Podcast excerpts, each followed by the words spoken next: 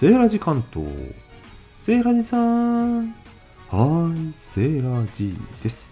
今日はハッシュタグ企画、バンビさんと藤木さんですね。ハッシュタグ企画 SNS 私独自の活用法に参加させていただきます。私 SNS はスタンド FM、Twitter、Instagram をちょっと関連させてつなげています。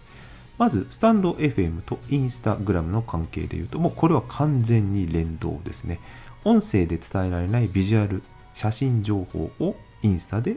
上げておりまして、写真を見ながら、あるいはスタイフを聞きながらインスタを見るみたいな形で、音声では伝えられない映像をインスタに上げております。あれ、同じことで繰り返してるのはもうしょうがないな。はい。ごめんなさいね。そしてツイッターの方は完全には連動させてなくて、ツイッターはツイッターで、つぶやいたりしまして、たまにスタイフで上げた内容をツイッターの方でもリンクを貼って広げている。それはスタイフの中ではなくて、スタイフの外にいる方にも、スタイフで配信した内容を聞いてもらう、広める、宣伝告知媒体として、ツイッターの拡散力とユーザー数の多さってやっぱ全然桁違いなので、そちらを使っている。ただツイッターでやっぱり活動するには、音声のリンクだけだとやっぱ限界があって、ツイッターの世界の人とのつながりが広がらないので、やっぱりツイッターの世界の人のつながりを広げるために、ツイッターだけのアップ文字情報も入れる、そんな感じで使っております。緩やかにツイッターとスタイフはつなげている。で、あとですね、ツイッターのいいところは文字なので一瞬で見れますよね、ツイートって。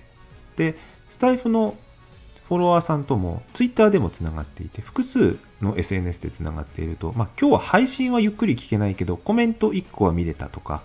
この配信あげたんだとか、声でつながってる人のツイートって見てても楽しいんですよね。それでコメントもしやすいですし、いただいたコメントも、あの方がここのコメントしてくれたんだって、すごく親しみというか距離感が近いので、両方でつながっていくというのがとても気に入っています。それはインスタグラムも同様ですね。なので皆さん、スタンド FM だけでなく、ツイッターでもインスタグラムでもつながっていただけると嬉しいです。よろしくお願いします。ではまた。バイバイ。